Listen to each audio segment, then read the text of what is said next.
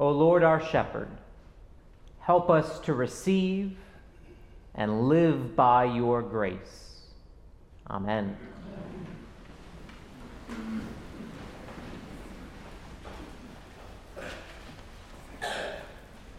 Last Sunday, I preached about how we read Scripture, particularly when it is a difficult text. A week ago, the text was the passage just before today's, often called the parable of the talents. A master was going away and gave money to three of his slaves. Two of them doubled the money, but one buried it in the ground to make sure that his master's money would not be put at risk. When the master returned, he praised the two who gained money and called the other one a worthless slave and ordered him to be thrown into the outer darkness. That is a tough parable. And what makes it tough is that it's not clear how we are supposed to interpret it. Is God the master or not? Is the parable one that encourages speculative risk-taking and shady economic practices? Are returns on investments really the metric that we should be paying attention to? How does throwing someone into the outer darkness square with the gospel message of grace and mercy? That's a difficult parable to understand. Well, today we are presented with a parable that has the opposite problem. The parable of the sheep and the goats, as it is often called, is seemingly really easy to understand. Take care of the least of these, or else. And anytime we read a passage of Scripture and think, yeah, yeah, I know this one, I even have it on a bumper sticker, well, then we need to be open to the possibility that we might be missing something. These are the two traps that we fall into when reading the Bible: difficulty in understanding hard passages, or misunderstanding seemingly easy or familiar ones. The story about the king on the throne who separates the sheep from the goats based on their attention to those in need is a passage we've likely heard before. Even if you can't recall ever hearing this passage of Scripture before, you have seen it in action. It is the foundational biblical passage for what is often called the social gospel. It's the go-to passage for activists, charity leaders, and justice advocates. This parable is used by politicians when they argue for expanding Medicare, immigration reform, or social safety net programs. Now, to be very clear, caring for those in need is not at all a bad thing. On the contrary, it is a good and holy thing. It's just, that's not what this is a parable about. God did not intrude into Mary's life, walk around Galilee calling disciples, die on a Roman cross, and rise from the dead only to tell us, hey, could you be nice to each other? Because when we reduce the meaning of this passage to take care of people when they are in trouble, we miss out on the radicality of the gospel that this parable is all about. Jesus is not primarily a great teacher. Yes, he was a great teacher, but Jesus' message was not, here are ten easy steps to having a better society. No, Jesus is the Christ, the Messiah, the Savior, who did for us what we could not do for ourselves, namely fulfilling the commandments. Our problem is not ignorance. It is stubbornness, selfishness, and fearfulness. It's not that we don't know that we're supposed to help people who are in need, or forgive people when they wrong us, or be generous with our resources. No, we struggle to actually do those things. It is, as Saint Paul puts it in one of his letters, I can will what is right, but I cannot do it. For I do not do the good I want, but the evil I do not want is what I do. Jesus is our Savior, who liberates us from the consequences of these sins, from the burdens of following laws that we cannot keep, and from the impossibility of having to justify ourselves before that throne of judgment. When we, when we read this as a parable about Jesus, who is Christ our King, instead of Jesus, the wise storyteller, then we are put in a place where instead of claiming to understand it, we can stand under the shelter of Jesus' grace. But we prefer that simpler misunderstanding of the parable, though, as a short story with a simple moral at the end: be kind. But again, to state the obvious, Jesus was not condemned by religious leaders and executed by the government because he went around telling people to be nice. No, he was challenging everything about what true power looks like. He was upending the tyranny of merit and deserving. He was ushering in a kingdom that threatens to undo the injustice that so many of us benefit from. We would rather have the golden rule than the gospel, because with commandments and rules to follow, we can at least pretend like we've been good enough and deserve all of the good things in life. And when others have misfortunes, we can just blame them for not following those rules. Our society is a meritocracy, where input leads to output, where actions have consequences, where you get what you deserve and deserve what you get. Do unto others is written into our psyche. And we like that because it's predictable and it seems fair. The gospel, on the other hand, is wildly promiscuous and prodigal. Instead of being a message for the earners and the doers, which we all are, the gospel is for the losers and the weak, things we would rather not be. The gospel does not tell us what we have to do. Rather, it tells us what has been done for us. This is a message you've heard me preach before. It's the message of grace. And I'll tell you from experience, the criticism that comes back is either, yeah, but what do we have to do? Or, but that's not fair. Exactly. The gospel is deeply unsettling because it cuts against everything that our society values. And so we killed the messenger on a cross and domesticated his message to be nice, instead of come, inherit the kingdom prepared for you. More than being about what we do or do not do, this is a parable about who we trust. When it comes to our salvation and what we deserve, do we trust God or ourselves? To be very clear, and again, on the record, works of charity matter, and they are important. I am not saying that what we do makes no difference or is unimportant, because love always matters. However, it is as Martin Luther said, God does not need your good works, but your neighbor does. Feeding the hungry, giving water to the thirsty, welcoming the stranger, clothing the naked, tending to the sick, visiting the imprisoned, that is holy work. And I am not discouraging any of that in the slightest. We do those things, though, because those in need are our brothers and sisters, and we have an obligation to one another.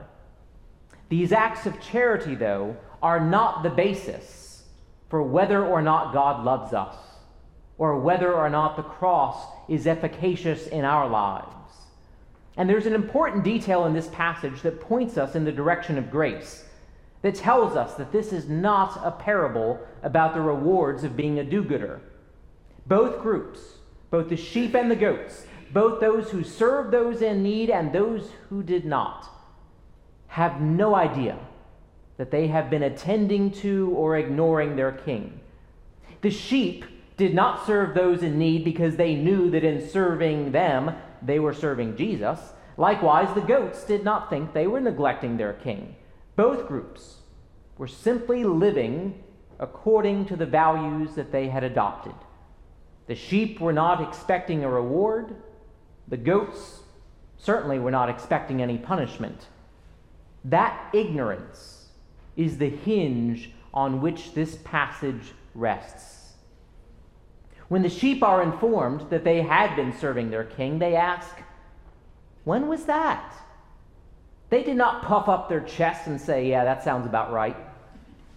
They didn't even know that anyone had seen those good deeds. They were not trying to meet a standard, pass a test, or earn credit. They were simply, as best they could, walking in the way of love. And they were told, come, inherit the kingdom prepared for you from the foundation of the world. There's a podcast that I listen to, and one of the questions they ask all of their guests is, when you get to heaven, what would you like to hear God say when you arrive at the pearly gates? Most people, disappointingly, answer as if they were goats and say, well done, good and faithful servant. The thing is, none of us are saved or loved because we are good or have been particularly faithful. The thing that I hope to hear when I meet God face to face is what Jesus tells us that the Son of Man will say to us. Come, inherit the kingdom prepared for you from the foundation of the world. Do you hear the difference there? The difference between well done and come, inherit. Well done is the golden rule.